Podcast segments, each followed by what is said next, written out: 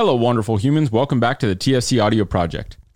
In light of the times we're living in and the struggle in making sense of our confusing world, we've created a new show called Critical Conversations.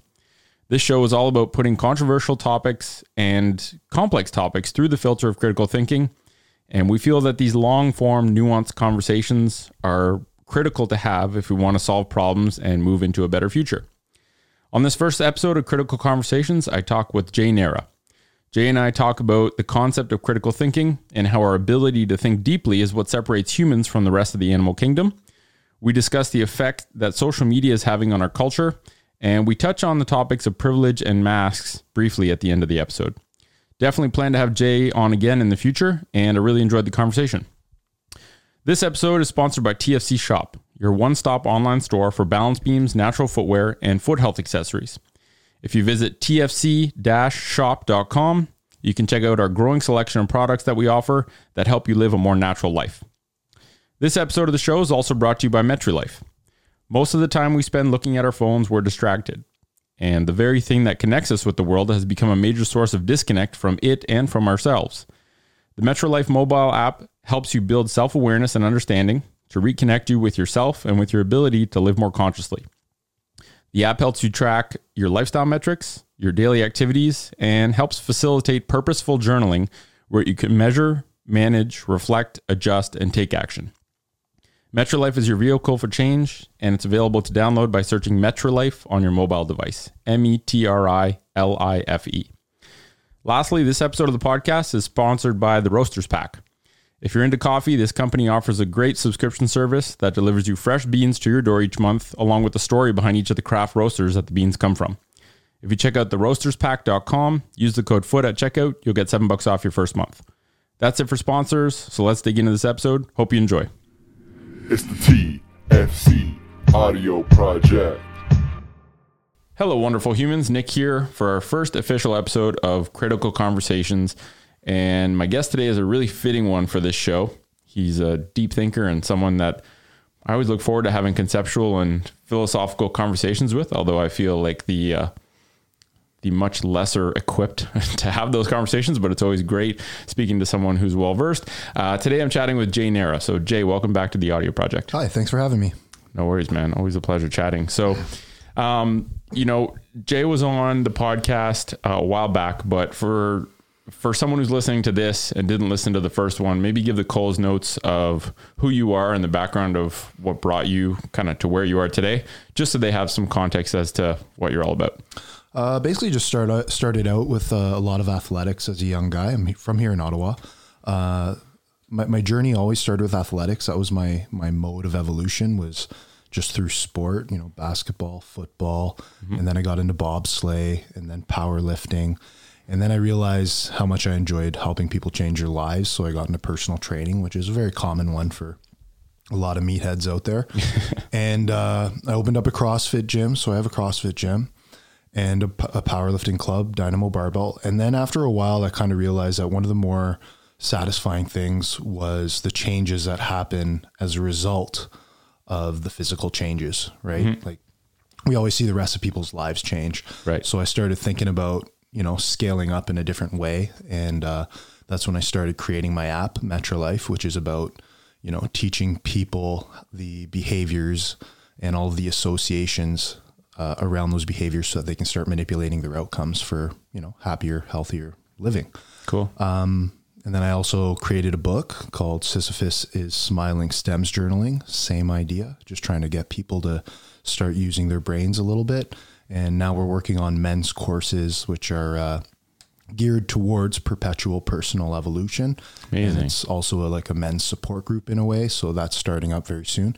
But basically, who I am, it's uh, I'm a person who uh, is really just trying to scale up different ways to have an impact, and uh, because it feels good to help people shift their lives. Yes and that that is something that I know you agree with. And it's mm-hmm. weird to say sometimes. It sounds cliche to say those things, but that's really what I'm doing right now. Yeah, and I've sort of released the the notion of cliches. If you truly believe in what you're saying and you're actually doing it, uh, I I don't think it's really. I should almost look up the definition of cliche, but yeah, it, you're actually walking the walk, and I think you're one of the few people who um, you know, like way back when at the shout out to the YMCA group, um, you know, you'd see you trap trap deadlift trap bar deadlifting like five plates. And i think the assumption when you look at someone that's very muscular is most of their energy life energy is spent working in the gym. Um, when did you start to grasp onto like deeper thinking or looking into philosophy? Because i know that that's part of your sort of um, identity and when when did that become something of interest because that's probably more relevant to today's conversation Yeah, I think I think martial arts really kind of like Bruce Lee like really shifted everything. And I was into martial arts when I was, I think I watched Bloodsport when I was like would have been seven or eight years old, and that just then Enter the Dragon, and then all of a sudden I was hooked on martial arts, and that really just kind of like it just got you into like the Tao of Jeet Kune Do, right? Right. And it just everything kind of ripples from there, and it's always like the mind, the mind, the mind. The mind is the most important muscle, you know. Cool. And uh, so it, it went from there. I, I always had like this attitude of learning, and I've always been interested in things outside of school. And it actually like happened to my detriment when I was at Western. Oh yeah, we both went to Western. Very Yeah. cool. Uh, when I was at Western, I was taking an economics class, and I asked my professor a question, and he couldn't really answer it properly. It was my my macroeconomics class, and uh, he basically just answered like I was pointing out like a huge contradiction in like government spending and inflation and all these things. and uh, he basically just said, "Oh well, in Keynesian economics, you know, in the long run, we'll all be dead." And that's a terrible terrible I answer was like, "That's that's not an answer." But everyone in the class was just like, "Oh, okay," like, and everyone's just kind of like blindly going along. And I went home and I called my dad. I'm like, "I don't want to do this anymore. Like, I, I want to leave." Good like, I for you. literally wanted to quit. Second year, I'm like, I don't want to be here. I don't want to study this. I want to be a firefighter. This just is not going to be rewarding for me. I hate this. And then what happened was from that, I'm looking at it and I'm thinking, this system is broken. This mm-hmm. doesn't make sense. and this was a while ago so you were yeah Yeah, I was okay. 20, 20 years old here. And I'm like, th- this is a complete, like, this is, this is messed up. So I'm looking for something else. And you're, you're only going to know what you're exposed to. Mm-hmm. Right. And I was exposed to Che Guevara. Ah So I got my hands on this book called A Revolutionary Life by Jon Lee Anderson, which is like this huge 600, 700 page book. And it's the biography from birth to death of Che Guevara, Ernesto Guevara. And he took journals his whole life. Like he, he, cop, he wrote in a journal his entire life. So this guy knows all the things he was thinking, all the things he read, like Right. everything. you basically And- it's a portal to his mind yeah, and you've seen the Weldon Library Yeah. Western, right? So I literally read every single book in that second year of university that Che Guevara ever read. or at least you got some value for your Like, money like they were recalling books. Like they were literally recalling books that they had to dig up from like storage. Wow. Like uh, La Historia Me Absolverá by Fidel Castro. It's one of his speeches. Like Mm-hmm. they had to dig that up for me.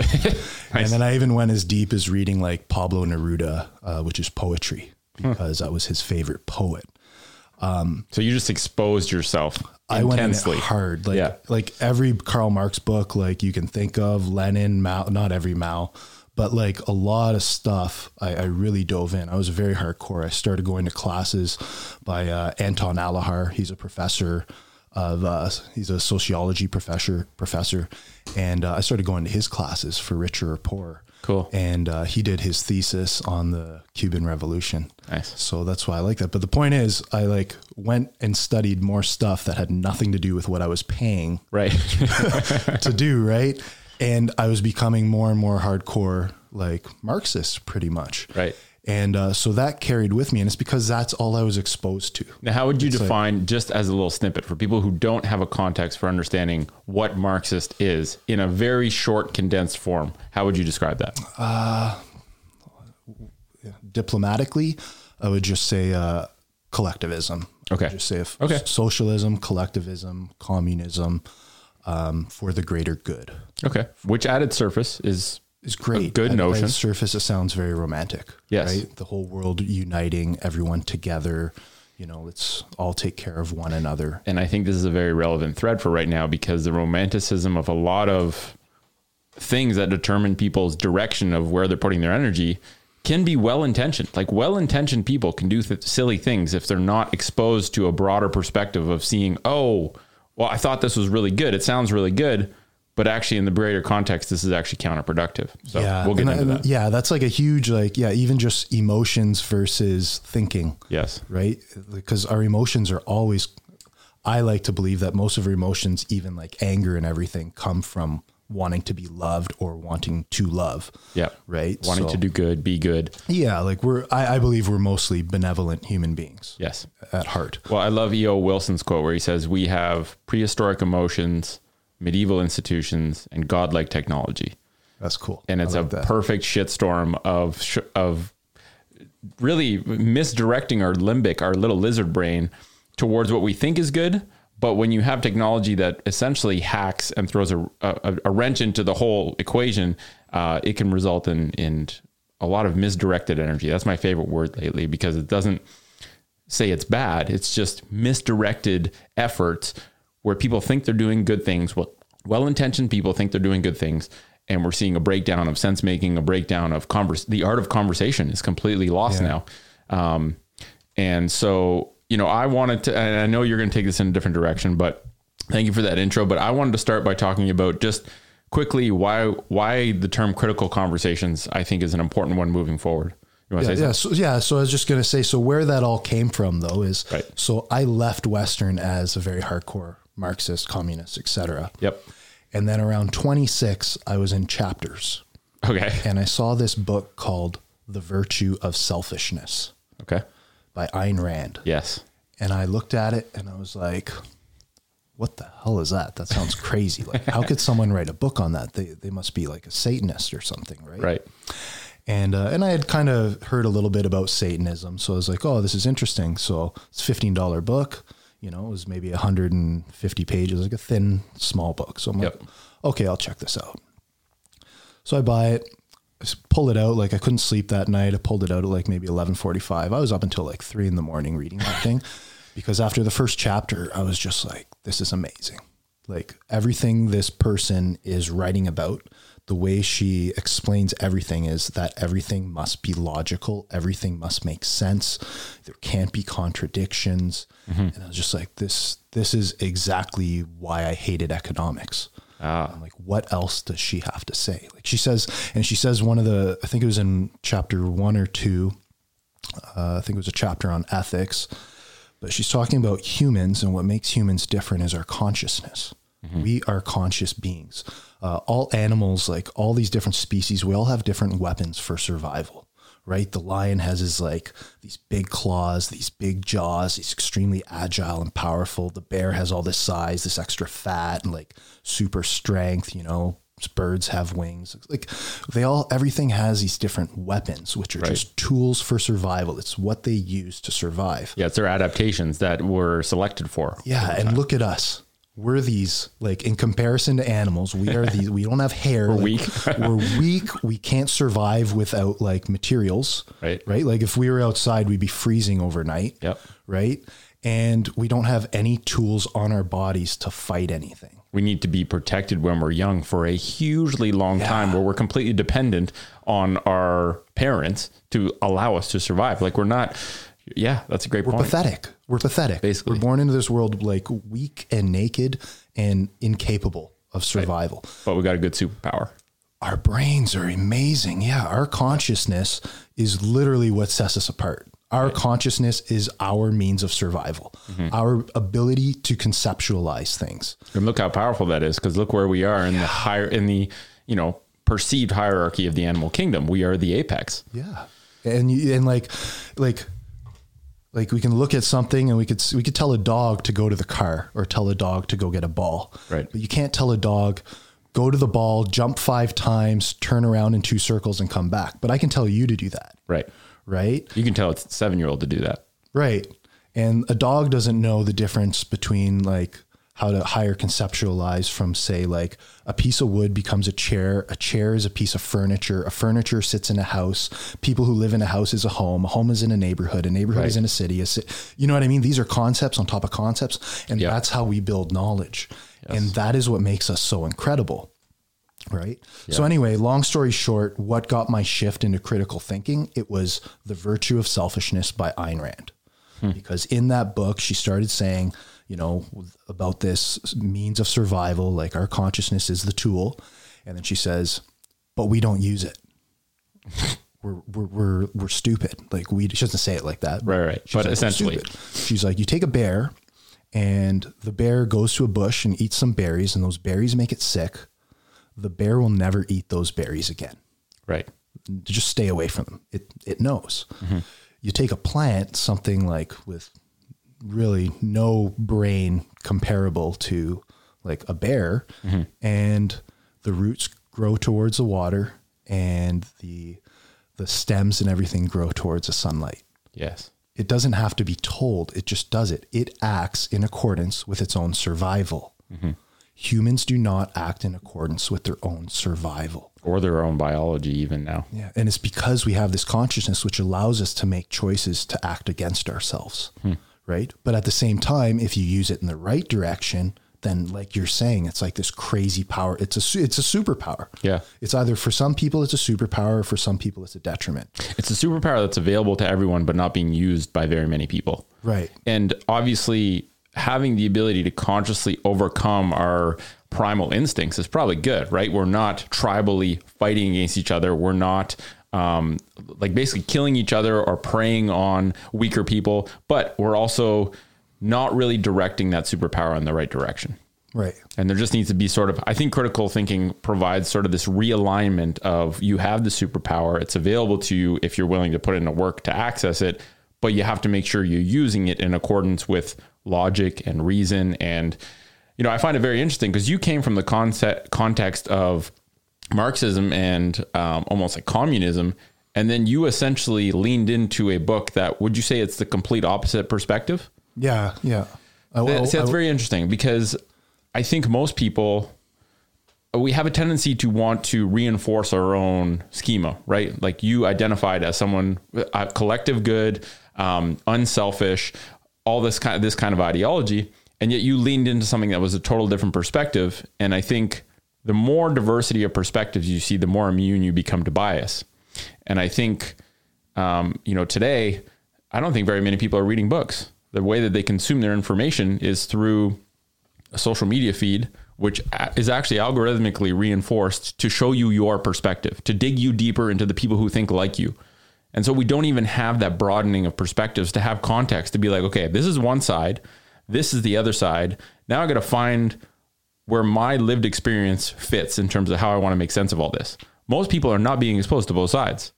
And so I think that's part of where we're getting so much craziness going on is people are unwilling or just simply not exposed to the other side. It instantly brings up a wall of that's not my tribe. Yeah, and, and and the thing that the thing that I really would want to hammer home in this conversation is the concept of responsibility. Yeah. Like, because you're saying people are not exposed to, and to me, it's like screw that. You have to expose yourself to it. Yeah, it's your brain. It's your consciousness. This is your headspace. It's the only place where you are always going to live. Mm-hmm. Is your own mind. Like that's yours. Guard that shit. Yes. You know what I mean? That's the holy grail. If people are throwing stuff at you, take the extra step. You know what I mean? If people are, if people are like, you look at the news and you look at all the stuff said about Trump, for example, I am not a Trump supporter, but I am a truth supporter. Yeah. So I look at all of these things that are said about Trump and then I go look up the speech and I see what Trump said himself. I'm like, he didn't say that. You guys took this completely out of context. Like Oh. he literally did not say any of that Right. right? Or you look at like a study on something, whether it's like masks or hydroxychloroquine or whatever, and look it up for yourself. Right. You know, like you look up you look up these studies on hydroxychloroquine queen right now. Like instead of look like take that extra step. There's an article out here. It says hydroxychloroquine is dangerous. Blah blah blah. And it's like okay, let's look up this study. I just looked up this recovery study the other day. It's called Recovery. Like that was the name of the study. And they're saying it's dangerous, but you look up the dosages that they're giving people. It's like if I was to take hydroxychloroquine for uh, malaria, they would give me 13 milligrams per kilogram body weight. Let's just say 100 kilograms body weight uh, to make it simple. So that's like 1300, right? And then six six milligram per kilogram. So it's another 600, and that's on the first 24 hours. And then uh, every day after that, it would just be like six or 6.5. I can't remember the numbers exactly Right. but there's a dose schedule. there's a dose schedule. And then you look at the one in the study and they're giving 2400 milligrams to everyone Tylenol is also really dangerous if you take a whole bottle Yeah, at a and time. it's, and it's just like guys we can't use the study i'm sorry like you're completely ignoring any like concept of hormesis when it comes to like chemicals going in your body you know what i mean like But you're asking people to do work, Jay. I know This is but, the problem. But th- but that's the thing, and and at this and this same thing, like if I if I talk about it on Instagram or I try and show it, my like I posted something yesterday and my DMs blew up with people like, oh, you shouldn't be posting that. It's misinformation. Da, da, Right. da. I'm like, whose misinformation? Exactly. I Who- looked From it whose up. perspective? I looked it up. I, I saw I saw like first degree, like you know, like Right. I looked it up myself. I went to the source. Yeah. So it's it's just it's just that that responsibility of making choosing your positions based on what you know versus what other people are are allowing you to know. and I think there's there's layers, right? Like I think the average person, and I've definitely been guilty of this in the past, is okay. I want to I want to understand. Okay, this research study said this. Let's look into it. Most people take step one, which is actually maybe they stay, take step one, or it's like obtain the study. Very few people actually read the study. Their eyeballs go straight to the abstract and the results or conclusion, and they don't actually look at like for example the dose schedule. If they come up to the conclusion that hydro- hydroxychloroquine is a dangerous drug according to this study but they do nothing to look at the dose schedule that was given or even compare that to a baseline which in this case would have been malaria dose schedule then th- i mean that's a lot of layers right? Like you have to number one have the capacities to be able to evaluate at a, even a basic level research methodology and be able to put it into a bigger picture. And I just think I know when I went to school, even in physio school doing a master's degree, nothing about critical thinking or nothing like they taught the really dry stuff with methodology, but they didn't give it enough context to make us interested. And I think that's where a lot of these firestorms of arguments are coming from is like everyone has their own data set. And the accuracy of everyone's data set is to a varying degree. Some people is just like, I heard this on the news, which, by the way, news or Facebook, probably not the most valid source of information. like it's just, you have to say that. Um, and I think a lot of people, you know, whether it's just like a blurb or an abstract, that's as deep as they go. And and I have this argument frequently with my mom. She has a certain source of information. I have certain sources of information. We are in constant argument. You know, I, we just don't talk about things. I have the exact, exact same we thing. just put it off the table to to just enjoy our time together instead of just debating. Because if the data sets are different, you're never going to find agreement. You have to agree on the tools of how you obtain the data, share each other's data, put it through a filter where you're both open minded enough and have good faith to try and understand what is your data. Here's mine. I want to make sure I have the right data. So what what do you have? No one's having those conversations mostly because social media is not friendly to those conversations. It's not the right medium. Um, but I think another big part is like culturally we don't value putting things through a rigor a rigorous process of evaluation. It's simply just I heard this, so this is my truth. right.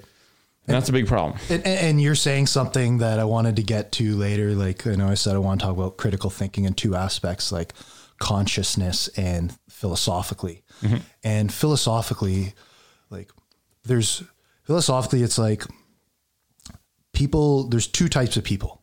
Okay. There's people who take positions and then form their opinions, or sorry, find the evidence and the reasoning behind that position, which Right. is the majority of people. So people who look for confirmation of their position. Yeah, they look. They yeah, exactly, and they dismiss like Right. and and then there's people who look at the evidence and then form their opinions based off of the evidence and logical reasoning, etc. Yes. Right. So when people say your truth or my truth, I never really understand that because truth, like if we just define truth, Objective truth. If we just say truth, yeah, objective truth, like it is conforming to reality. Right. like literally that's that's the easiest way to, to define it. It's just conforming to real, reality. It's not arguing with reality. Two plus two equals four right? And when people are thinking my truth your truth it's like yes these are perspectives but that's just with the knowledge that you know and that's just with the knowledge that i know. It's not an objective truth. Right. and i like to think of conversations as like if you picture a ball in between like we're standing across from each other right now and you picture a ball in between us. Mm-hmm. And and it's like a ball of clay. We can mold it. And we are trying to mold it into what the truth is. Right. and you have you have things that you know and i have things that i know and we have to decide if it fits. Mm-hmm. If there is a contradiction somewhere, like let's say you say something that would dismiss this whole ball of like this truth, mm-hmm. you say something that just shows many contradictions. Well, we have to look at this and we have to think, okay, so either this evidence I'm introducing is false, right? Or we have to rethink our premise, mm-hmm. right? Because anytime you run into a contradiction, you should recheck your premise. Mm-hmm. Or maybe we need to reframe our premise, right? There's something that needs to change. It's either dismiss it altogether or figure out what went wrong. Right. It's not attack each other. Yes. It's figure out what went wrong. this is where this good faith thing comes in. Like good faith to me means going into a conversation with the intention of coming to a mutually acceptable agreement on on what premise you're debating. Right? You don't have to agree on everything, but you have to agree on almost like a a covenant for how that conversation will happen, right? No, no logical fallacies, trying to see the other person's perspective, all these things, right? These rules of engagement that I think uh, shouldn't like you would think that a conversation we would know these basic elements, but I think that's now gone. And the, you know, we had to do this with our Footnerd community where we were debating topics and there was no rules of engagement set out. So it was almost turning into a little bit of craziness. Um, and so we created this sort of version 1.0 of this covenant of agreements of how we have discussions. And it's weird that you have to create that, but it's necessary today. It's, yeah, it's highly necessary because people are going to disagree on some of the the weirdest things. Like one of the things that I run into a lot, and it's very frustrating, is people who actually just don't believe in truth or knowledge. Right. It's a, it's Rel- a white, it- I've heard this before. It's a white truth is a white construct. Sure. That is the most toxic shit I've ever heard in Like, my I, life. I just don't understand. But it's like it's like, what do you mean? Like like it's the kind of people who would say like there is there is no such thing as truth. Right. Right. I made a post about that. I don't know if you saw it. It's like there's no such thing as truth. It's like, well, is that true? There are no absolutes. Do Yeah. you mean that absolutely? Yeah, You know what I right, mean? right, like, Like uh, everything is relative. Well, is that relative? You know what I, like? You know what I mean? Like, Yeah. like all these kind of things. It's like like these things are self invalidating, and you're saying them, and you're using it to dismiss my valid arguments, Right. Because you're uncomfortable with them, and you're not willing to accept them, or they change your position. They force you to have to change your position, and Right. like i'm sorry like like people the one i like i hate so much like this despises me is when people say things like you think you're always right or you're right all of the time I know. right it's like what do you think it's like to be right all of the time and i don't mean like i am absolutely 100% always right but what if i always know that the only reason I have this opinion is because it is based off of all of this evidence and logical reasoning. Right. And it all makes sense and there's no contradictions. And I'm pointing out a contradiction that you have. And your response is, you think you're right all the time.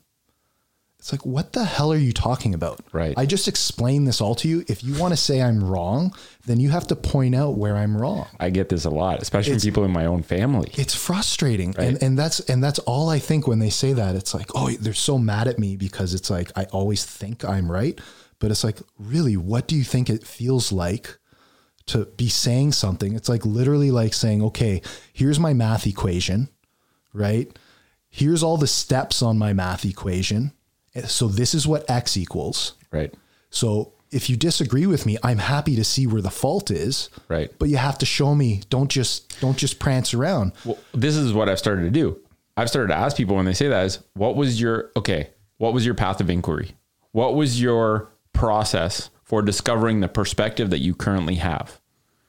And then this bugs me even more than what you said. Well, why do we need something? Why do we need research for everything? Why do I need to have? Um, why do I need to prove to you that I'm not wrong? It's like that's how this works. This is how we have a conversation. like, if we can't agree on that, I don't think we should be talking. It's like imagine imagine someone did that in like debate club, like Oh yeah, why do I have to prove to you that I'm right? like national. That's why we're here. yeah, I don't need I don't need to say anything. Yeah, and I mean those. Uh, it's one of those things where it's like you don't want to personally uh, just dismiss the person because it's easy to be like, oh my god, this person has no understanding of a of a path of inquiry that uses real tools.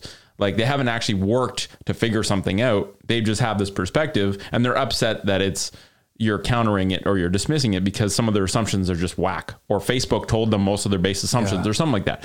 And it's not it's not to um, look down on them, but it's to try and respectfully remind them that there is a deeper process of inquiry when you're trying to figure out. Like now is maybe the hardest time ever to figure out the truth. Like Yeah. you know, 1984, if you compare 1984 with Orwell and Brave New World with Aldous Huxley, Orwell was afraid that people would be hiding the books. Aldous Huxley was afraid that no one would be reading books anymore, right? Orwell was afraid that the truth would be hidden. Huxley was afraid that there would be so much crap floating around it would be impossible to find the truth. And I think that's that Brave New World is where we are, right? The strategy is to distract people away from how important things get buried under a mountain of bullshit. So people just literally say, "Well, what's the point?" Yeah. There needs to be a point. Otherwise, we're we're going to go down a really shitty path. Yeah. So it's almost like it's overwhelming, right? If you don't have the bandwidth or you don't have the the the tool belt to be able to know how to evaluate information deeper than just mainstream media, it can I can see their frustration because they're having troubles, you know, they're making sense of the world based on their media outlets and you're just shattering their perspective or completely negating something that that they've formed an identity around. Of course they're going to be upset. But part of that tool belt is being objective enough to not be upset until you've actually seen the evidence Yeah. and being open minded to changing your perspective when better information comes. And that's it seems like that's not a very big perspective taken by people who are just this is my this is what I saw, this is what I've talked to 10 people that felt the same way. Did you find those people because they thought that way? Did those people have a path of inquiry? yeah.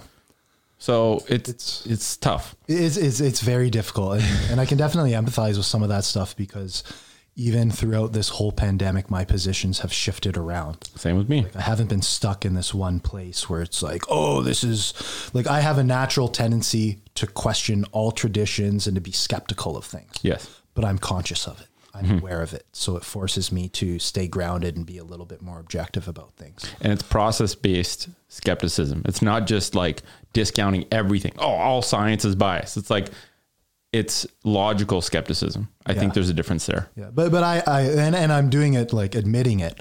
I have a tendency to if someone if someone outright just comes out and says their reason for being right or something is because they're a doctor, Oh, that's the worst. I automatically think this person's a friggin' idiot and he has no idea what he's talking about because if he had a reason to say what he's saying, then he would say the reason. He Right. wouldn't say, "Well, I'm a doctor." Right. The appeal to authority bullshit is like it's deeply ingrained in our way of doing institutions, right? Like we still run a broadcast, I speak the truth, you absorb that way of teaching, right? Like we still have like a encyclopedia way of teaching where these are the knowers, they teach the learners. Whereas like the broadcast medium of teaching is completely broken, right? Like instead of the encyclopedia version, let's do the Wikipedia version where everyone puts their shit into a blender and we all agree on the fundamental tools and we figure out what the truth is and we update it frequently Yeah. instead of just like this is the book, learn from the book. That's basically what someone's saying. I paid a shitload of money to get a piece of paper and I learned from the people who know. So now I know. That's, You only and you only know what they know. and you only know what they know. And it turns out what they know is actually not even very good to even let you be a doctor very well. Yeah. We have to be open minded to seeing that perspective. I know it hurts to think that you paid a shitload of money to get a paper, to think that you paid to, to learn the truth.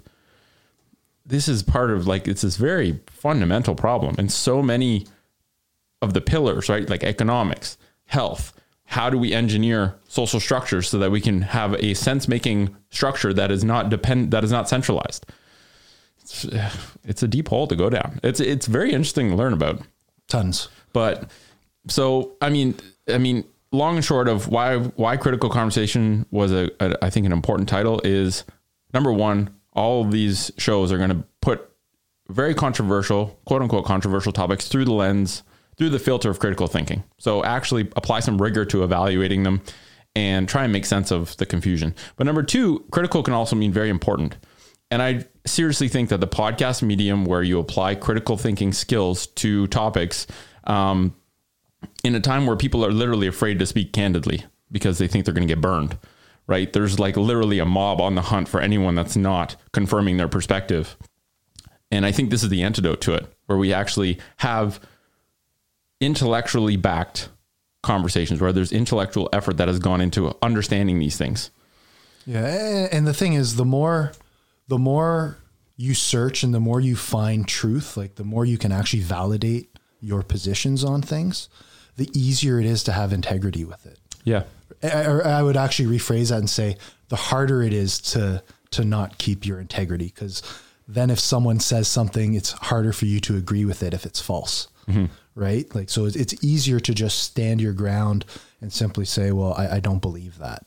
Right. Right. Because I found this evidence, da da da. And then you start noticing, oh, maybe maybe a lot of other people aren't necessarily, you know, doing their own due diligence for mm-hmm. their brains.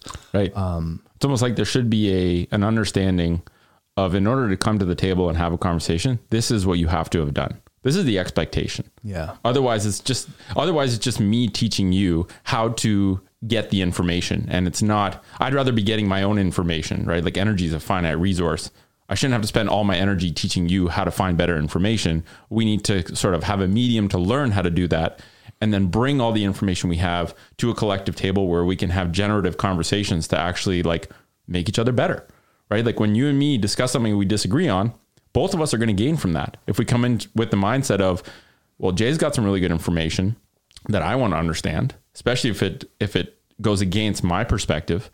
So I'm going to gain from this conversation. Whereas most people, it's just, well, he has a perspective that disagrees with me, so I got to go in there and prove him why he's wrong. Yeah. And, it's a complete mindset. And, and I think, and I think like when we talk about this, is, is a lot of things have to just do with being conscious of these things. right. Uh, like I try to be conscious of the things that I am good at and the things I am not good at in communicating because I have a lot of shortcomings in communication with people. Like not necessarily in a podcast, but if let's say we're in a bit of an argument, I tend to be very direct, and uh, and a lot of people can find that off-putting and attacking. Even though I'm being direct and I find that being Right. respectful, some people find that as being attacking. Right. Like I remember I had one client and she was working on muscle ups. She had like this, we had this contraption set up, like a pulley system, but this client couldn't do a strict chin up. Mm-hmm.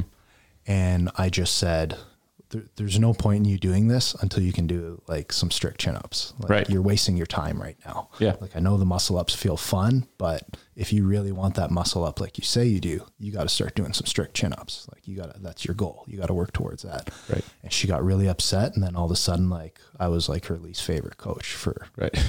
you know what I mean? hurts. And it's like, well, I, I get I'm not placating, I'm not enabling, but you know, maybe my delivery could have been better, but to me, that's respectful I- being like that. And There's, I don't see a problem with that. Like, yeah, just I, I don't either. And that's, that's what I mean. Some people understanding who we're talking to is very important. And I think not necessarily understanding who we're talking to is the most important. Understanding yourself and your own biases Is- is, yeah. the most important. Yes. Understanding, like, even if I go into a conversation, being conscious of the mood I'm in, Mm-hmm.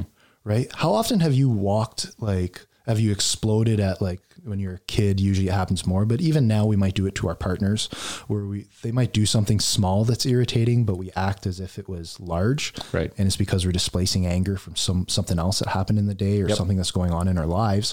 But we have to be conscious of that.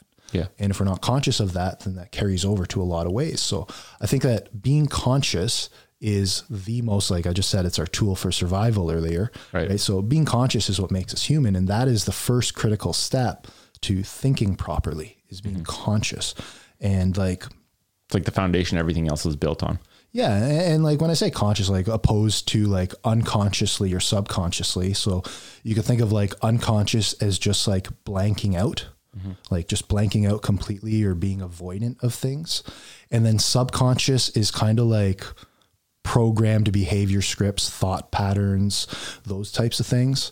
Um, so if I were to talk about living consciously, I, I kind of think about about like a sailboat on the water, and you want like the water has a destination or the sailboat has a destination, right?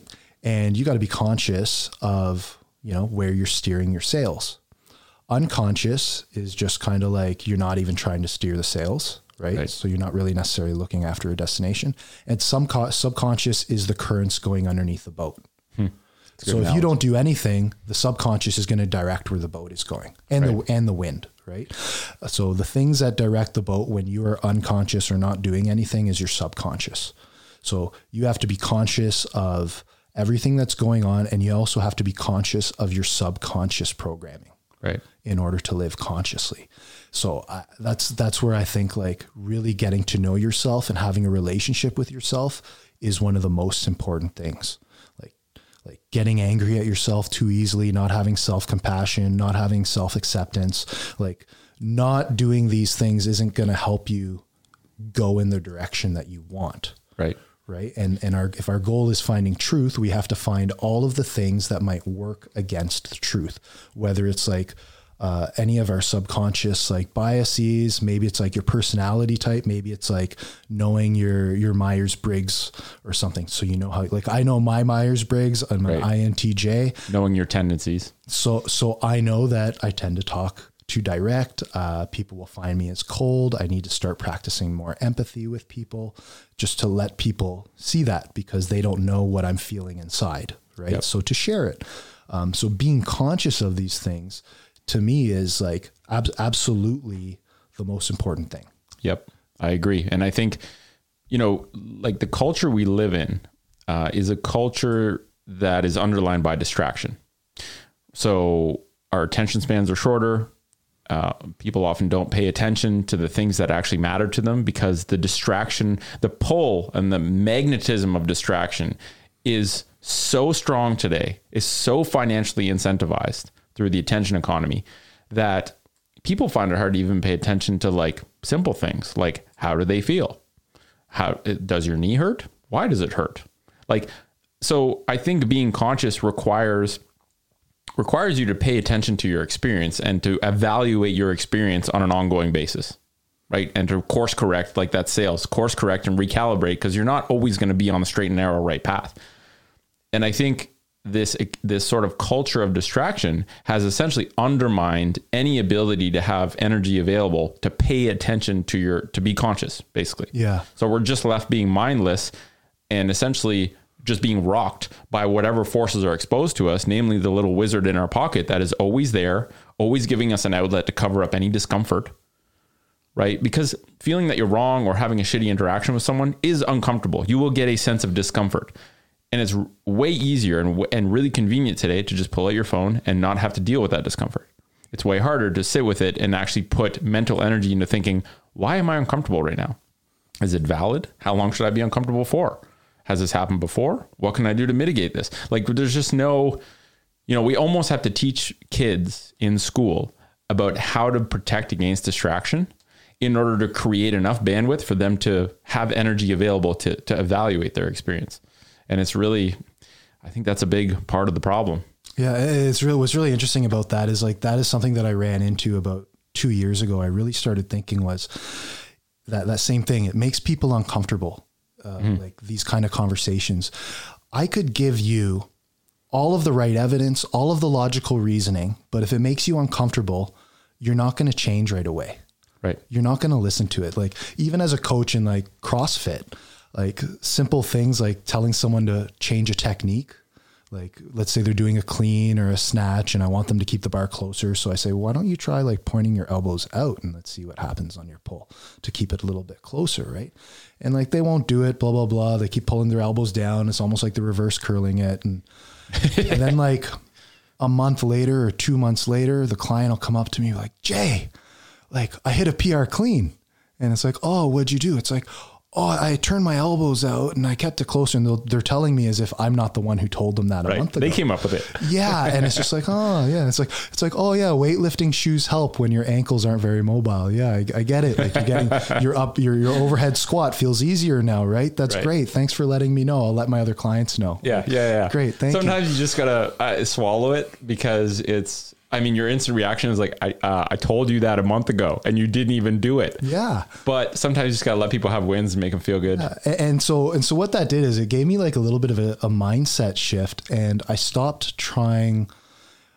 I, I try to stop, like I'm trying to be conscious of it because I still do this to a fault, but I try to start helping people help themselves. That's, that's where like my Yes. mode has gone with everything. It's help people help themselves. Like you can bring a horse to water, but you can't make it drink. You can show people the path. You can open the door, but you can't make them walk through. You can't make them walk the path. Right. So how do we get people to go in the right direction or what we believe is the right direction to set them on the trajectory towards truth or better living or healthier living, a happier life, etc. Yep. Right. And like that's that's what like my journal like I'm not to put a friggin' plug in, but that's what the journaling book was all about was so many people, like as you're saying, there's so many distractions. People don't want to think about things. Yep. So you give people a journal prompt, right? And it says something something as simple as like if I were to take responsibility for my relationships today, right? You know, and then they they fill it all out. If I were to take responsibility for my relationships today, I would make sure that I have better body language. I would make sure that I show more enthusiasm. I would make sure that I uh, look the person in the eyes. I'd make sure that I smile. I make sure I'd listen better. I'd make sure I'd seek to understand before I talk, rather than just spitting stuff out. I'd make sure I don't swear. Like whatever you think of. Right. But the point is that thought, which could be life changing for a person, Yes. could be absolutely life changing for a person. No one really has those thoughts anymore. We don't take the time to think that because our brain, our RAM is always taken up with these little like Instagram f- five seconds gratification, swipe, swipe, swipe, swipe, swipe, swipe, swipe. Right. So we don't take the time to think these things. So simply telling someone, okay, you're going to read this prompt and finish this sentence for two minutes. Right. Two minutes a day. Like you're going to do this for two minutes. You're telling me this isn't going to friggin' have an effect on your on your consciousness for the rest of the for the rest of the day. It's two minutes more than you've ever done before. It's going to have an effect. Because like we've had the we've had these thoughts where we think about things, but we really only think about it for five or ten seconds. So telling gone. someone to do it for two minutes is like, you know, well over 10, 15 times Right. the amount of times that they would be thinking about this. So it adds a little bit of depth to it. And I find that with critical thinking, that is the hardest part. It's how do we get people to want to do this on their own? How, how, how do we make it so it's something that people naturally do and they don't have to be necessarily prompted Yep. to do? And like, I, I love the prompting. Like that's, that's what the app is as well. Like the simple act of tracking these things daily, mm-hmm. tracking your health metrics, journaling, tracking your activities, all the simple act of doing those makes you think about them more. And the simple act of thinking about them more makes you act in accordance with optimizing them more. Yeah, and I think the the path to helping, and this is something that I've sort of learned over the past year, is if you share things and mainly ask questions instead of teaching or telling, those well, it's basically asking a question is like a stem. It's a verbal stem, right? Yeah. and you created your journal. I mean, there's no you you can plug that journal as much as you want because it's it was a solution to the problem of reducing the Stems journaling. Sisyphus is smiling. Stems journaling on Amazon. available on Amazon. um, you you solved a problem you saw, and you tried to lower the barrier of entry for people to do to have to improve their conscious experience, to actually allocate time to examination of things of of people's lives, right?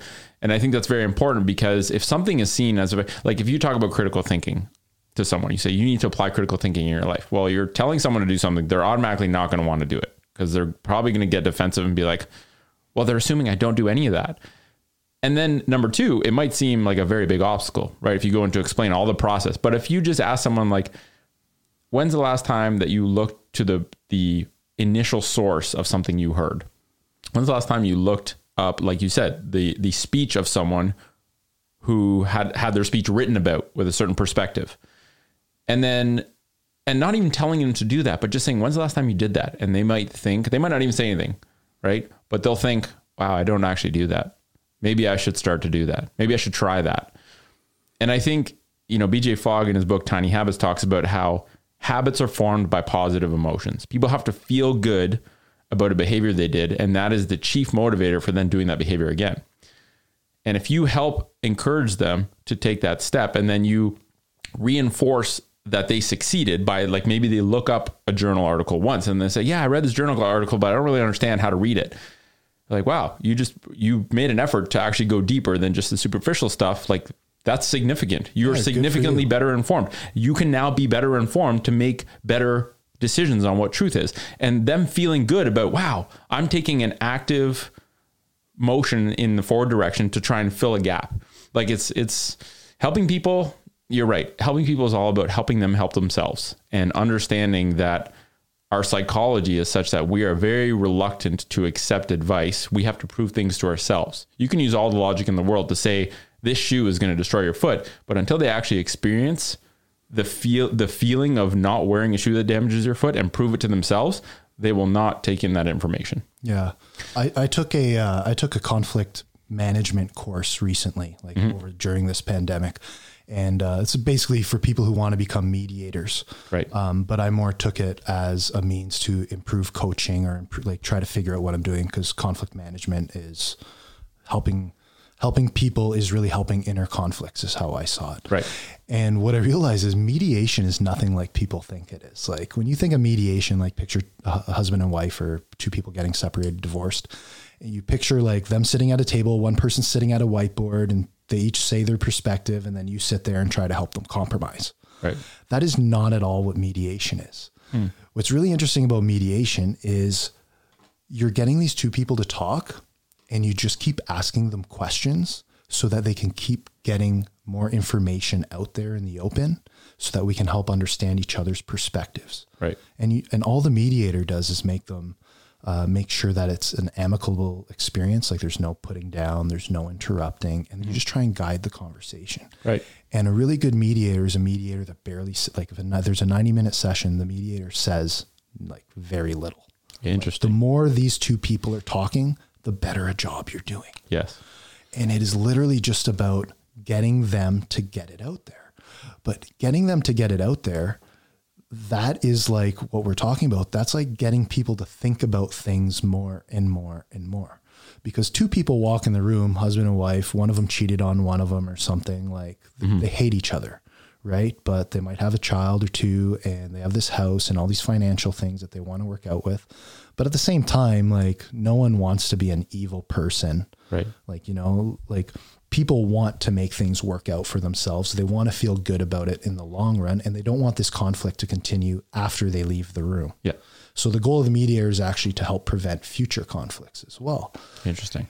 And getting people to talk about these things does like some crazy, crazy things because so much, so much information is out there that like there all of a sudden there's big understanding, Mm-hmm. like huge understanding. And once there is understanding, it's like that ball between us, that, that truth, it's like we've molded it together. Like, cause we're talking about Right. conflict between two people. It's not an objective truth. Right.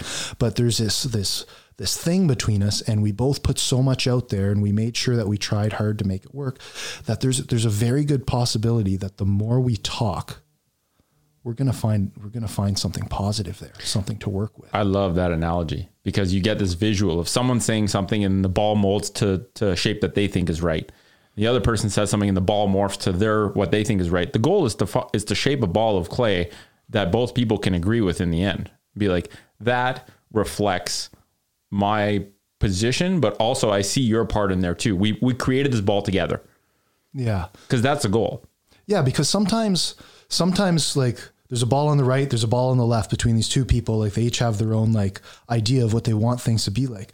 But sometimes some of the ways that it is molded are based off of assumptions that the other per- person has of each other. Right. Right. Like they might be assuming that this person wants this or this person's thinking this. Yes. Right. Like, The thinking one is a big one. but it's like you have no idea what I'm thinking until you ask me what I'm thinking Yep. right? Like the the biggest thing that I always find interesting is like when you you, you uh, see things like people who cheated on one another. It's like, well, usually something was missing, right? Like usually the person felt very lonely or didn't feel heard. Like there's something missing. Right. It's not it's not always malicious, and I'm not defending that. I'm, Right. I'm not defending it. Um, but the actions are not always malicious. Sometimes they come from the person's own need to heal. Yeah. And if a person can recognize that, then the maliciousness behind it from both ends kind of like fades. Yep. And if they want to make it work together, then they- can make it work together. And and that's where like that compassion and empathy and understanding like can be very powerful. And just like the way my my father my father is a mediator for the government. Well, he's a director now, but he used to be a mediator. And he, what he always says is just keep the conversation going. Right. Right. So if there's anything Keep like- people at the table. just keep the conversation going. Yeah. That- that's it. Don't think about anything else other than keeping the conversation going. And uh, and truth can be so much like that. It's if we can in helping people help themselves, it's just entice entice them if they're working with themselves, entice introspection. And if they're seeking for truth on a topic, just whatever you can do to entice them to want to look it up on their own Right. right so re- like you're saying rather than throwing things at people maybe how can we help people uh, want to search on their own to find truth.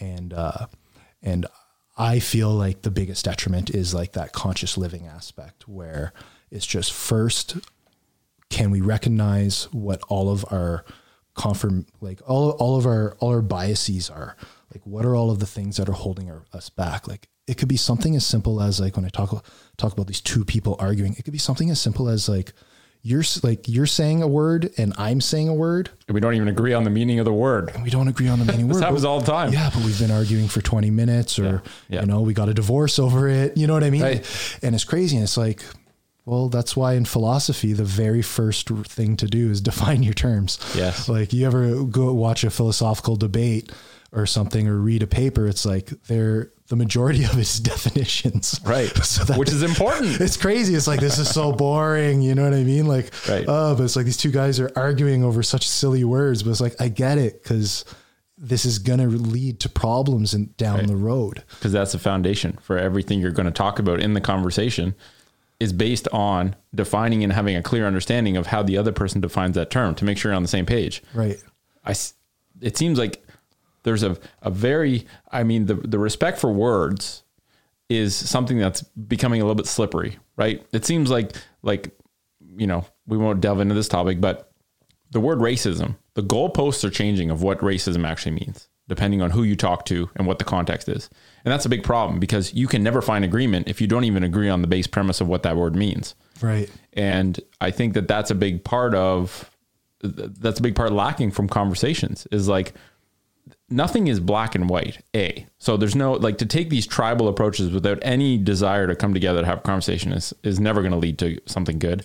But agreeing on terms is very important. I, I recently saw uh, a tr- uh, interview with um, I can't remember who it was. It was on the Rubin report. But they first started by describing four terms and what they meant. What does being a liberal mean? What does being a conservative mean? Because otherwise, we identify with things and the other person doesn't even understand what we're actually packing into that word. And it just really emphasized the importance for me of like, wow, yeah, we need to we need to agree on the meaning of words or find out where we disagree on those meanings because that's going to color everything else we talk about in the next hour. Yeah. And that's very important. And you know, Thich Nhat Hanh says all problems come from misunderstandings. If I understand you, if you do something really shitty to me, if I'm in a grocery store and you start yelling at me because I did something, or you cut me off and you give me the finger, if I can gain an understanding that okay, well that person's dog literally just got hit by a car and they're they're really upset. If I can understand where that person's coming from, I can oftentimes see, yeah, I would be upset there too. You know, so if you understand that everyone probably has circumstances that you have no idea about, it's really easy to be compassionate and forgiving to people that do shitty things because the likelihood is something shitty has happened to them or or colored their lens.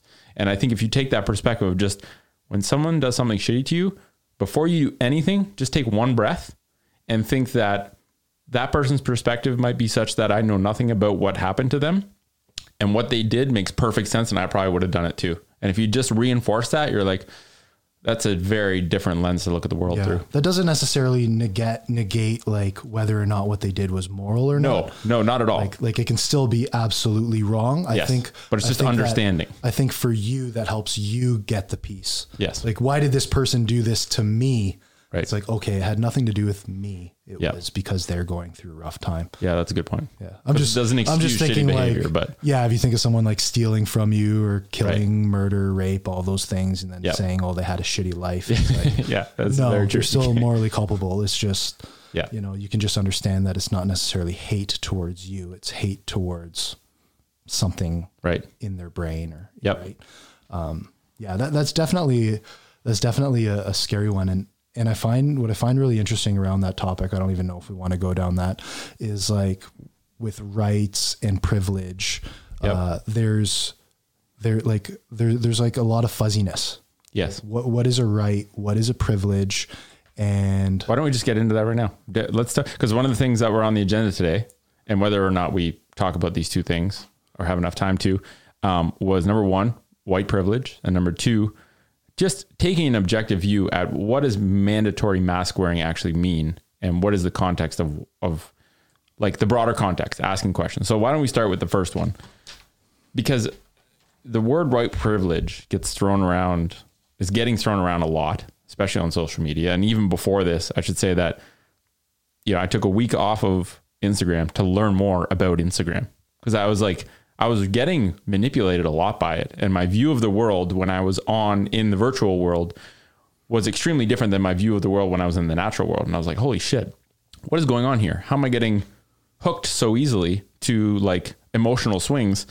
So I started learning about it. And we talked about this even before, but just briefly, you know, outrage, uh, extremism, polarization, these are not bugs with social media. These are not um, faults. These are these are by design. It's put in there. Your feed on Instagram is curated to facilitate and incentivize outrage, polarization, extremism, because that will attract your attention. So when you're trying to fight for a finite resource, the work of Tristan Harris is very, very powerful. He was a Google ethicist, got fired. Now he does a lot of work to just try and improve the core source code of how we build social media today. And basically, what he talks about is he gives a really good analogy that right now there's this attention economy. So people's attention is the most valuable resource today if you look at GDP. And it's a finite uh, resource, right? So it's like fossil fuels. Right now we're strip mining it and we're externalizing all of the harms in terms of health and in terms of degrading our social fabric. So we don't give a shit about what this is doing to humanity. We're just strip mining attention and trying to get as much attention as possible because the more attention I get as Facebook, the more money I make.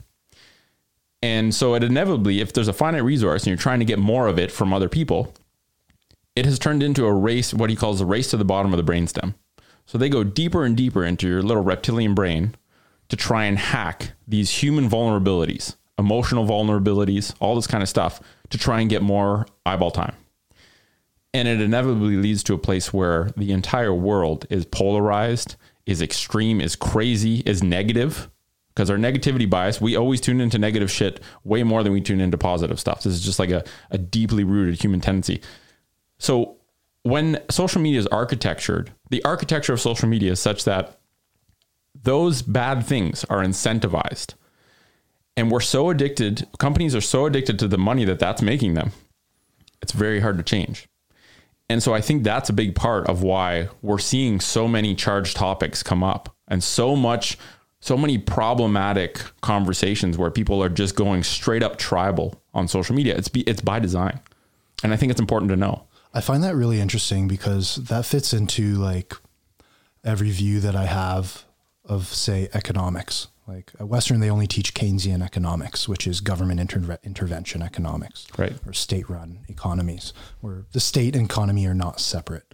And Austrian school and Chicago school are basically kind of we should have laissez-faire economies that kind of run themselves, right? right? And, and that leads to more prosperous societies. Mm-hmm.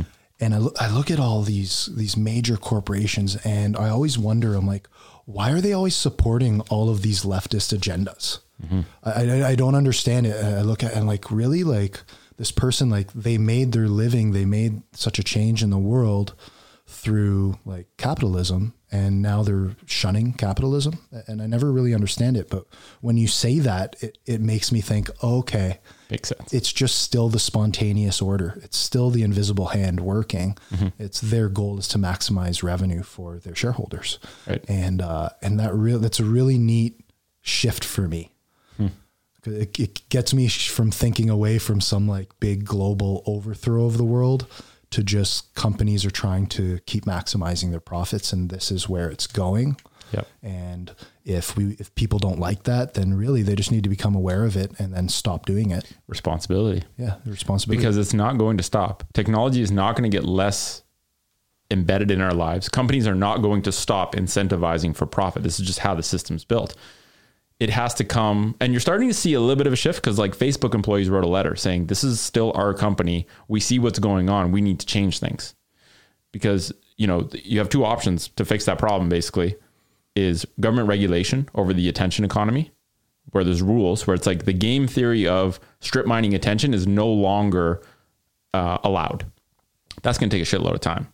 And then you have the ability of these companies to change internally by just going in like showing them the problem and then saying these are some things you can start to do so this is the nonprofit tristan harris has started and that's starting a little bit but the the easiest way to have mass scale change is for people to have better understanding that this is happening, to take some responsibility to protecting their attention, right? Through very simple things, very simple things. And that allows us to have a better, uh, it gives more bandwidth to be able to actually examine your life if you're not constantly being distracted.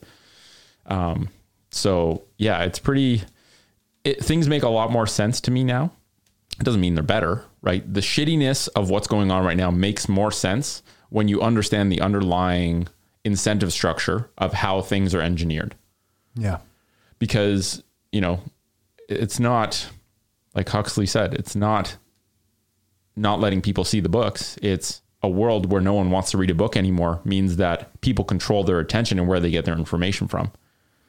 And if they're giving you so much distraction that you can't even find the right information, that is way more sneaky and more dangerous than people purposely trying to hide truth. They just bury it under a mountain of bullshit and it's equally impossible to find.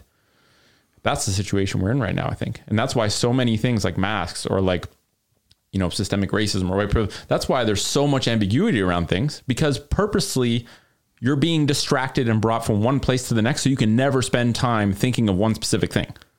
And and I and I feel that so much, Dude, I feel it too. in my It's life right now. crazy. Like, like I, before I go to bed, I always write down what I have to do the next day. Yes. like you have your normal to do list. It's in your phone or on your computer, in your journal, whatever. Yep. But then there's also like all these little things, like oh, don't forget to pack a lunch, and you know what I mean. Don't Right. don't forget to email this person. Blah, But blah, you blah, dump it all. And then, dude, I started doing that. I slept significantly better when I did that. It's great, but you know what happens to me? What? Someone might comment something on Instagram or I might see a post somewhere or something that happened earlier in the day that I heard in the news and I have to look it up Right. cuz I I have to know You have to make sense of it. I have to and it it it owns me sometimes and and like like Lindsay my partner sometimes she gets frustrated with me because you know she's like you shouldn't be spending all this time on this. We're so busy. We have so much going on. But I'm like talking about something I read and it's like, this has nothing to do with anything. And I get her frustration but at the same time it's like that that that trigger in me is also one of the reasons why I am a knowledgeable person. Exactly. is because I do always double-edged have- sword. Yeah, is I do always have that desire, and uh, and I just find it very frustrating in that I will stay up at night looking up things and analyzing things, and it just monkey minds me. It just completely owns me. Right. And then then once I get it, then a piece of it that I'm happy enough with, and I can like kind of throw it away and close my eyes and I sleep well. But these distractions, like. I, I struggle with them definitely. They Yeah. they own me at times. It's uh, There's billions of dollars being spent on scary. making sure it does. So It's it's, not, it, it is scary because it's, it requires you to essentially build a moat and engineer uh, access. Engineer how much access these platforms have to your mind because the likelihood of you being able to overcome mentally not being able to get roped into these triggers is extremely low. You're fighting against deeply rooted biology. So the strategy is creating a moat and creating a boundary where you only allow access to these things for a certain period of time. And that that is the only strategy I've found that works. Yeah, I'd love to like Pavlov myself or something, like create a phone that shocks you at every time you open Instagram or something. It's like boom, ow. That'd be great. that'd be freaking like you're only allowed between this time and this time of the day, right? Because I put like the 30 minute limit on it, and Yeah. and it comes up. But it'd be really cool if there was something like that to just I agree. just really get that condition. It'd be great if it was deeply embedded so that because the problem with the because I went through this too. I'm like, I'm gonna schedule time for Instagram for work. I'm gonna schedule time for Instagram for mess around explore time so that I'm not getting distracted because if I scheduled it, I'm doing what I said I wanted to do. The problem is that 30 minutes of explore time oftentimes has an hour and a half of not on Instagram, but thinking about what I just saw on Instagram time. That's where it erodes the daily energy. It's not actually the time you're on it. Well, for me at least, it's the time I'm thinking of things that I just saw when I was on it. It'd be great if you could Pavlov the thought of going into Instagram land instead of just the act of touching it, because that's the hard one. That is a hard one, and and especially since because Instagram is a tool where you follow what you want to follow. Right. You engineer the environment. It's it's crazy to me. So so you can either take advantage of that or you can just let it run you. So I've started like I've started like muting a lot of things. Mm-hmm. So I don't follow a lot of, I follow, but I don't follow a lot of people. I just kind of Right. mute them and then I never see them. And then that keeps my headspace a little bit clear.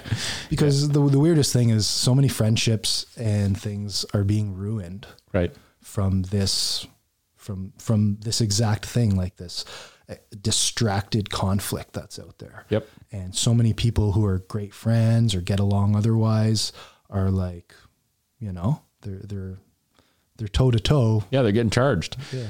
We we had this, like I said recently. So you know, the footnote community, we put up a manifesto, and it's like this is all the stuff you need to agree with. This is what we agree with as a community. So it's self-selecting. Basically, you only have the right people in the community that think in line with what the collective thinking should be like.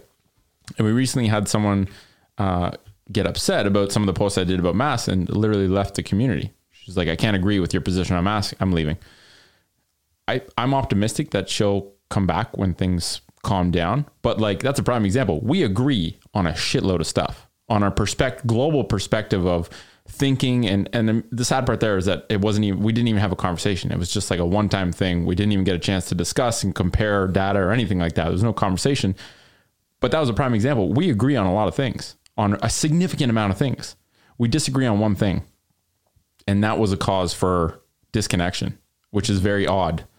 It's extremely odd It's extremely odd, but I can also see how probably her community, like I think um, this person's from San Francisco, which is probably a very, very left leaning Yes. place, right? And and like I said, well intentioned people can often miss sort of the bigger picture. I'm not claiming I'm more right than her, but I would have loved an opportunity to share my perspective so that she understood where it was coming from, and I would love to hear hers and you put it through the conversational filter to both mold that clay ball and oftentimes you end up with something that is like okay i see what you see i see what i see here's where we disagree. We can disagree on 5% and that's okay. We can still be friends. We can still be part of this community. And i think like you said with friendships it's just you know another thing that instagram does is it literally algorithmically it will favor things that reinforce your perspective. So it literally incentivizes groupthink, which is very that's a big problem. That is, I think, a, it makes things way easier to see why so people, so many people are dug into their perspective because their only sense of input, their only exposure is reinforcing their current views. Instagram knows people better than they know themselves. This is a fundamental problem, it's scary and it knows what you want. It knows what will attract your attention, even if that messes you up psychologically. yeah That's a big problem. yeah and it's just an externality. It's like, oh yeah, we're going to take oil out of the planet because it's super profitable. We don't care about the planet because we need to make profits as a company. It's the same thing if we treat attention as a finite resource where you have to do sketchier and sketchier shit to mine it and get a portion. You have to start fracking because it's getting so hard to come by. You have to start limbically hijacking people because it's getting so hard to get attention. Uh, we're left with a really significant problem. yeah that's really interesting i like that term limbic Limbic hijacking. Yeah. I started hearing that. I was like, holy shit. I get limbic hijacked a lot and I just don't examine it, but now I get it. And I don't feel as shitty about just getting thrown off the rails by some silly comment or post that I see or something like that because I get that that is literally part of the system. So I have to start to put up firewalls in my mental realm to just not let myself get hijacked because trying to resist getting hijacked can be hard. You can do a pretty good job of improving your ability, but it's going to get you at some point. It's later. It was always later in the day for me where your capacity to make good decisions was just eroded. And so it's just so easy that that's always, so I literally just eliminated my eating block of social media for a while and I felt so much better. that's a good idea because that's usually when i look at social medias when i'm eating Yep. i just kind of pull it up Cause in the morning I can, I can uh, compartmentalize and be like, okay, well that was shitty or I saw something shitty, but that's okay. You know, you have, you still have a lot of decision. You don't have any decision fatigue yet, but at the end of the day, you make a hundred decisions that were, some of them were tough ones. You have no, you have significantly less restraint from distraction. yeah well plus the 30000 that you Yeah. Yeah. yeah. 30000 small decisions that, that you made without even knowing. yeah yeah Yeah. So where do you want to go next? I mean, we can we got 20 uh let's call it 20 minutes left. So, And- so let, us dissect privilege a little bit. Okay. Let's let's talk about that because Yep. I find that a very interesting one because it's touching everyone right now. Yep. Privilege and the masks that that is very interesting, and uh, like so so let's like the definition of privilege is like a special advantage immunity permission uh, granted benefit and uh, it's exercised to the exclusion or detriment of others That's a key one at the end there is to because I because when I looked up privilege, it didn't actually include that last part. It said a special right, advantage, or immunity granted uh, or available only to a particular person or group. When I looked up social privilege, they tacked on to the ben to the detriment of others, where the benefit is to the detriment of others. So you having a benefit automatically means that someone else is being disadvantaged from that benefit, right and that that's interesting. it's super interesting because like when when it's being put into law when something's being put into law like it has to do with rights Yeah. right? So we have to think about okay well what are these rights? So you just said for the social benefit and that immediately got me thinking to like positive versus negative rights. Mm-hmm. So negative rights are rights that you have. They're like natural rights that don't require anyone to do anything.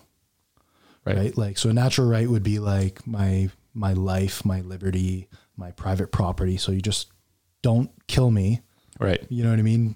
Don't take my don't steal from me like We don't have to explicitly put them out there because we all, I think, intuitively know that those are granted to you as a sovereign human. no one no one is obligated to act for you in order to to implement that right Right. so that's a negative right and a positive right is a right that requires action people are obligated for it Right. So like it could be like I get a phone call. Like if you're arrested, I have a right to a phone call. I have a right to a lawyer. Right. I have a right to welfare. I have a right in Canada to healthcare. Yep. Right. So these these are rights. Um, and so those are positive rights. But there's like some weird kind of like conflict between the two in a lot of situations because you can't for sometimes sometimes you can't give a positive right without uh, infringing on a negative right. Ah, interesting. So, so for example, if we say social welfare or healthcare, it's like, well, in order to give everyone all of this money, the money has to come from somewhere. So we're going to take the money from uh-huh. people through tax. Yep. Right. And if at so long as none of those people voluntarily give their money, like they would a charity, we need to take it. it's involuntary. So you're infringing on a negative right. Mm-hmm. Right. So, and a lot of people, a lot of people don't necessarily see that, but some rights cause you to infringe on people's negative rights.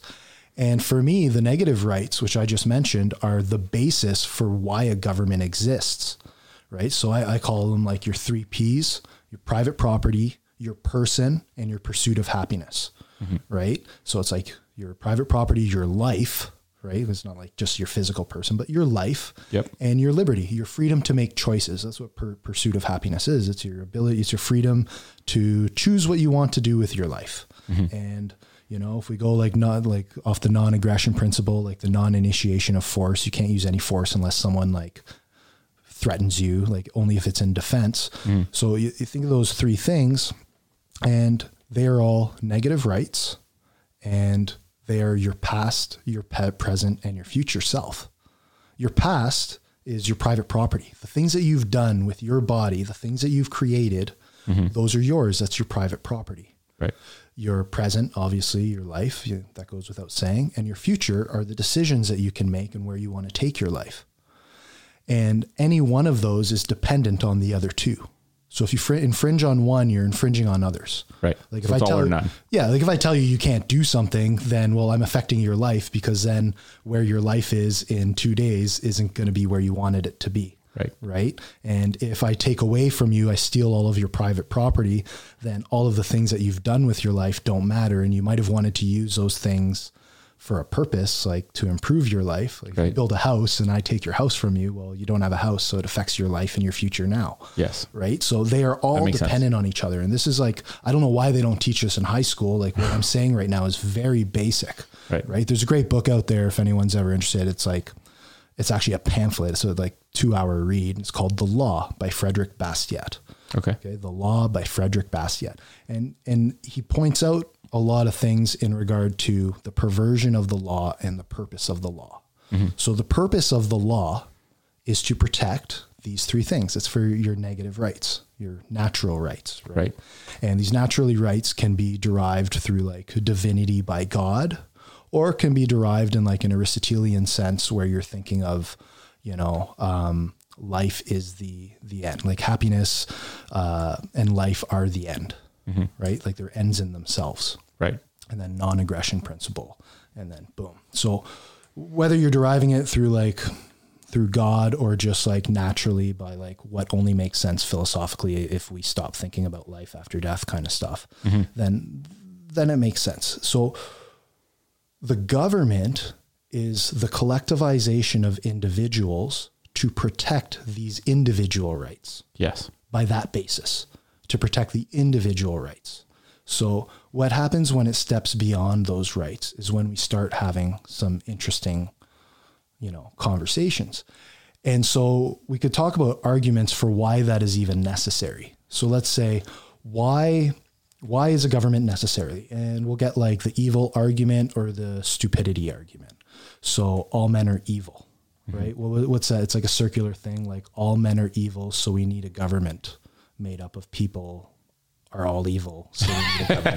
Yeah, exactly. people are all evil. Like, the you know people I mean? making the rules are, are also just people. Yeah, have you ever seen that? It's like this circle that keeps going. No, I haven't, It's but I one sentence it. without a period, and it just goes, it's like people are evil, so we need a government made up of people are evil. So we, it just, Ah, okay. right? Yeah, It's just showing the ridiculousness of it, and Yeah. and so let, let's even just dissect that, and let's just say, okay, so let's look at the different possible scenarios. There's a scenario where all men are evil, Mm-hmm. in which case a government would work, because then the evil men would just be corrupt against all of the evil men who aren't in power Right. right? So if all men are evil, government makes no sense. If all men are good, okay, if all men are good, then there's no reason for a government. There's no need for government. We don't need to govern ourselves Right. because we're all good. If some men are good and the rest are evil, then you're almost surely going to end up knowing that people who are evil crave power more than people who are good So the sociopaths get become the government. become the government, right? Most likely. And then if most, the majority of the men in the world are evil and the minority are good, then that's even more, right? So either way, it's one of the two where like it's none of the two extremes. And it's one of the ones where we're sitting in a situation where people who seek power will get the power, Right. right? So if we look at it through that, then we can kind of wonder, okay, well, this whole majority rule thing of democracy, where we let governments change laws and keep adding more positive laws, positive rights, Right. is kind of a scary scenario. And then the same thing happens when we think of like the stupidity argument for people. It's like, well, people are too stupid to govern their own lives, so we need a government. Right. Right. Well, if they're too stupid to govern their own lives, are they intelligent enough to choose who to govern their lives? Right. Oh well, they are That's an smart enough. one. They are smart enough to choose who to govern their lives when it's time to vote. But then after they voted and the person's been been elected, they're not smart enough to question or you know, they have to Hmm. follow everything that this person says and this person isn't held accountable, blah blah blah blah blah blah blah. Right. That's an right? interesting one. So it's like I, either way, it's kind of this is really weird, and the only way that it makes sense to me is if we just focus on those three aspects of law.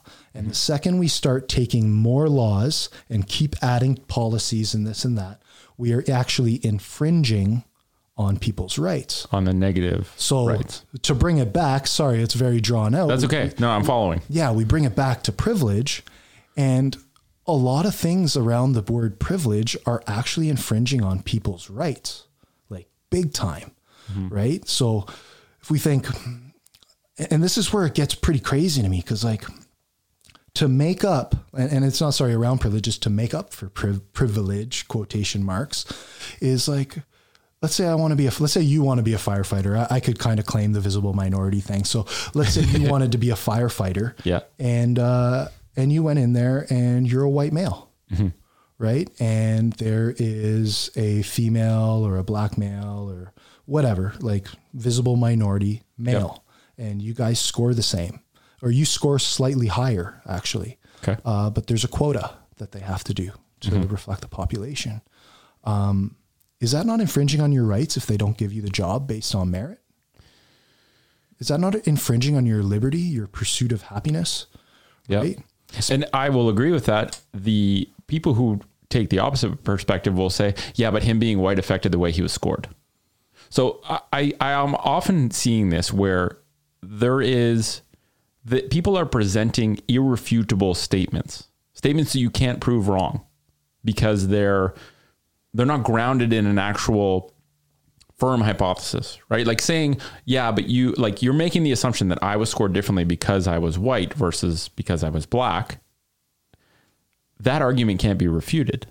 And that's a problem because then there's no discussion about okay, well, is is there empirical evidence to show that people that are getting scored to be firefighters are scored higher if they're white versus black? Right? It's a romantic thing to believe in. But that's that's where they get you. They they cut your legs up before you can even start to talk about the rights, the infringement of rights, because they say, well, yeah, well, the way you're scored is flawed. Yeah, that's that, that's interesting because I don't know if you ever uh, everyone can Google this. I think his name was Michael Li, L I, like Michael Michael Li spelled with an I, and uh, he's an Ivy League Ivy League uh, student. He was like all state math. He's like a decathlete, uh, Asian guy, and uh, he didn't get into a law school. But someone who scored something like 200 points less, who was black, got into that law school. Hmm. And they looked into it and they found that in the Ivy Leagues for law schools, they were finding that there were too many Asians. Yeah, they're they're Which, which, which in itself is a fucked up sentence to me. I agree. Too many? Like, what do you mean there are too many? I agree. Asians? So what they did was, We're and- talking about Asian privilege. yeah. So so don't like quote me on these numbers. It's been like Right. years since I read this, but it would be like Asians need to score 100 po- points more than a white person who need to score 100 points more than a black person. So on the LSAT to get accepted, let's say there's 1100 for an Asian to get accepted, 1000 for a white person, Mm-hmm. and 900 for a black person to get into this law school. Right. These are like Ivy League, like these are like Yeah, this is a big thing. I've heard about this. schools, right? And it's just like, how, how is that right? And like, oh, privilege because this person had parents to Right. help them study. Yeah, It's you're like- correcting. They'll say you're correcting for privilege. Yeah, and and what happens if we correct for privilege? Whether we're talking about firefighters or whether we're talking about uh, like law school, what happens is we're eliminating merit, we're eliminating ability and capability. Okay, we're not holding that as the highest standard. It's still a standard. They still have to score certain on a test or whatever. Right. But we're not holding it as a highest standard. So let's say, let's say you and I own a law firm. Okay. And we're going to Harvard and we're hiring people. We're going through interviews and we're hiring people. Do you watch Suits? No. Oh yes, I, I love Suits. Suits is a great show. Okay. And uh, and we're hiring people. Oh, Harvard. Okay. Yeah. And we're Law firm. Harvard. Okay, so there's uh, a black gentleman and a black uh, and a black lady who just finished law school, and there's a Asian gentleman and an Asian lady who just finished law school. Okay. I will not be able to ignore the fact that I know that these two Asians had to score 200 points higher, and it was probably harder for them to get into law school this is a very interesting point. than it was for the two black people. Right. And for all I know, those two black people were were like they didn't fall into that. They both scored 1100 on their their LSATs. Right. You know what I mean? But my initial thought, even even after I know Because you know the facts. yeah, even after I know, I'm g- I'm gonna question who is better, Right. and it will more likely fall on who I know how to work hard to get there, Yep. right? So it works negatively in that regard. So mm. that's one way that it can work negatively. The other way it can work negatively, okay, is that the person might have gotten into the might get a job and not be good at it. Right. So let's say I spent four, let's say I got into law school and I got in because I was given a little bit of like favoritism. Yep. You know, and so I get in there, I finish law school, and then I go to get a job, but I'm a crappy lawyer. Right. I'm not a good lawyer. It's not fit for me. Because you or, were propped up to taking something Yeah. that you might not have had Yeah. the marks to do. Yeah, or I just, or even I don't finish a school and I waste all my money and I end up in more debt because I can't get the grades. Right. It's too hard for me. Yep. And that's the reason they had the test was to make sure only people who could pass. You know what I mean? So, Yep. and I could have spent all of that money and all of that time doing in school for something else that would have, you know, made me money, but instead it puts me in debt. So there's like these negative effects of it. Mm-hmm. I hear these stories, like I have a lot of firefighter friends and I hear these stories about some some of the females who get given given their jobs and they're not strong enough to do some simple things. Now, I know some women who are absolute tanks and would be great firefighters. Right. So in no way am I saying, you know, I don't think women should be firefighters. Like Right. if I look at like one of our old coaches at uh, at CrossFit O Town, Sam, she's a super strong chick. She could almost deadlift 500 pounds. Yeah, she might be. A, she's probably stronger than most people probably, in a she- firehouse. She could probably pick up some guys and drag them. yeah, she's definitely good. Yeah. Or like one of my other friends who was going to be a firefighter, she was on the national rugby team. Yeah, Right. So like, yeah, these, these girls are, are athletic. I, I support that. But the majority of women aren't. Who- A lot of women who are getting in aren't necessarily at that level. the majority of women aren't deadlifting 500 pounds, yeah. And, and it's okay to say that. it's okay to say that. And and so in that scenario, it's well, where do we put them? So one of my friends, he was talking about some guy who needed an oxygen mask. And uh, like they pulled him out of a fire and he needed some oxygen. The thing's on his face and they Yep. just have to like twist the thing. And she couldn't open it, but she was ashamed that she couldn't twist the cap to release the oxygen Mm-hmm. for this man. So she didn't say anything. She just kept trying. right. And then he saw and he's like, what the hell? Because I guess like a minute or something had gone by. Right. He's like, what the hell? So he grabs it and he turns it. And the problem with that is he's like, he wasn't mad that she couldn't do it. It's not even necessarily that she couldn't do it. It's that she was afraid that she couldn't do it. Yeah, So he had to be like, listen, like that's cool. Like these things get stuck. I get it. I've had ones where I have difficulty op- opening and someone else opens it. right. You loosened it. But in her mind, in Yeah. her mind, she was afraid of that Right. that judgment. So she didn't, you know what I mean? And and those like are that's a life and death potentially situation, right? Where that could go like wrong. And these are like it's often the unintended consequences that we don't actually see or hear about. Right? When you create a positive right, you often aren't doing that knowing it's going to infringe on a negative right. Right. But when you see that it does, you can't just try and reinforce the reason you made it. You have to objectively view everything. And there's nothing wrong with saying, "Oh shit, we did this, but now this happened, so we got to change that back." We're not perfect. We're humans just like anyone else. And I think that's part of the problem is the reluctance to admit that that you maybe didn't make the best decision. We see this in medicine all the time. People just are stubborn. They don't want to admit that there's a better way that they're not doing because they think that insinuates that they're purposely doing something bad, Right. which is not the case. Like she thought she was ashamed to mention, to ask for help because she didn't want it to seem like she wasn't playing her role as a firefighter as well as a male. But that actually created an externality of someone being put in danger, be, not because of the thing, because of the reaction to the thing Yeah. and that's like a yeah i think that's you know that law school thing that you met I, i'm gonna like i'm gonna listen to this podcast again and that is definitely an example of unintended consequence of something that we do with good intentions okay we want to correct for the lack of privilege the disadvantage that the black person has had in their life leading up to that point we want to correct for that. That is well intentioned that is from the outset may look noble. But then when you see the back end consequence of what's happening, you might see the Asian person getting picked over the black person as discrimination while not realizing that part of that was actually created with your initial noble act Right. or what's seen as noble. And we just have to take a broader view, right? I think so many times we get siloed into our perspective. We don't, most people aren't even aware of the back end externality that is the negative consequence. yes. And then when you bring it up, you're just saying, oh, you know, like, yeah, it's just, I think part of it is just the art of conversation is completely lost in a strictly verbal medium of short bursts of reactive input. It's not even, people aren't responding on social media most of the time. They're reacting, right? This whole thing of when you're limbically hijacked, you're not thinking about what you're saying. You're just saying something to try and get a job in. And that leads to the breakdown of even being able to discover the nuance, being able to discover and talk about the possible externalities because there's no conversation happening. And, and I think that this this whole idea of for the greater good, like you were to, we can either maximize, like we talk about the negative right, like that's individual based. You're maximizing the rights of the individual. Yes. When you start talking about the greater good, that is the collective. You're thinking about the collective. And it's dangerous to think about the collective because of that utilitarian aspect. Like, uh, would you kill one person to save a million? Right. Okay, well, someone might have an answer. Would you kill a hundred people to save a million? Yeah. Would you kill a thousand to save a million? Would you where, kill 999,000? So would you save one person? where where do you draw the lines, right. And what? So the same thing happens. Where do we draw the lines on the light on the rights that we are taking away from people and we're infringing on?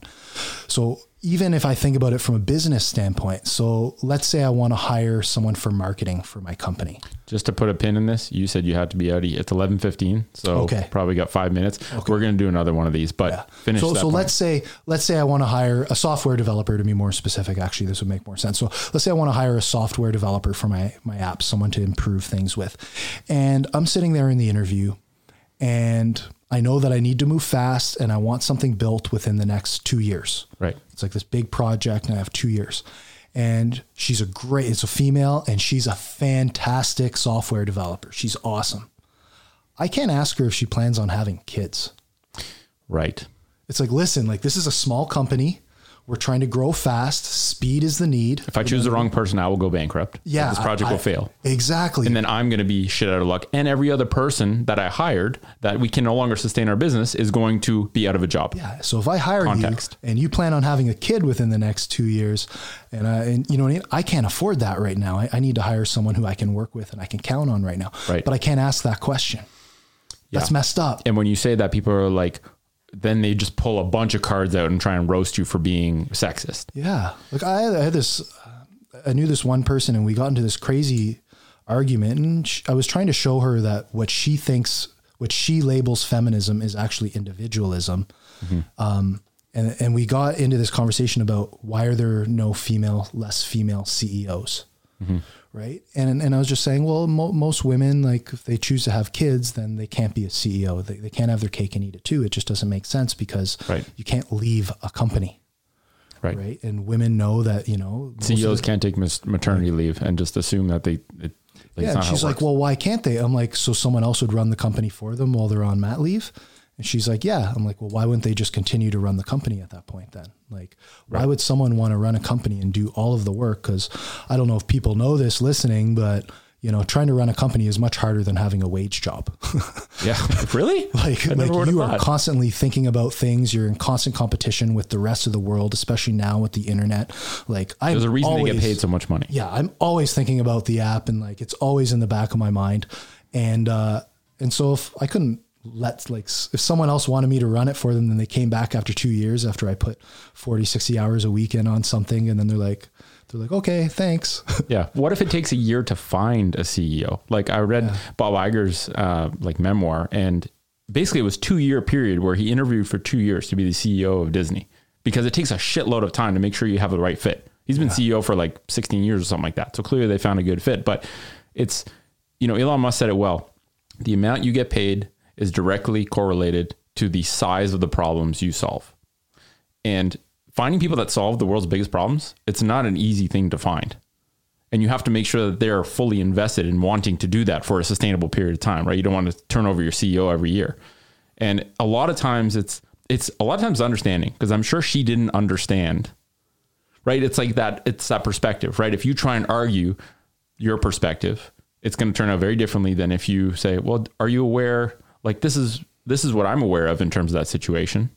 And a lot of times when you take the approach of being like having the good faith conversation to just be like, I want to make sure this person knows what I know. Because I, I feel like if they knew what I know, they might not be as strict in that perspective. And I think that's part of it. It's just, once again, improved understanding allows for better conversations. And one thing that you said before, you talked about how when we do the common good things, when we make laws for the common good, we shouldn't be doing that at the expense of the neg- the personal rights. and, and it almost always does.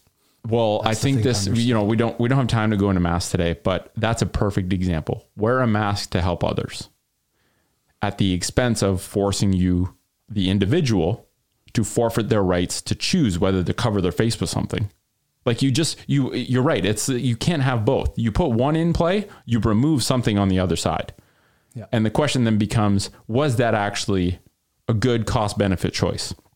Is the benefit of making everyone wear masks worth worth the cost of reducing our personal freedom and potentially even we don't know the effects. Like what if there's negative effects of personally wearing a mask? I'm not saying there is, but I'm not saying there isn't. But we don't have the right to just enroll everyone in a human experiment by law Yeah. with zero informed consent and with zero understanding what the hell the effects are going to be. Well, and zero instruction on how to even wear a mask properly. Why don't we do a whole thing on masks at some point? Anyway, I want to respect your time because I know you got somewhere to be. I really appreciate, you know, we didn't even completely dig into what we had on paper, but I think what we talked about was significantly more important to set the stage for maybe future conversations. Yes. Because, you know, the goal with these critical conversations is they're important, but it's also from the standpoint of I hope that people can listen to these and feel better equipped to have a set of tools where they can then embark on their own process. We are not here to tell people what to believe.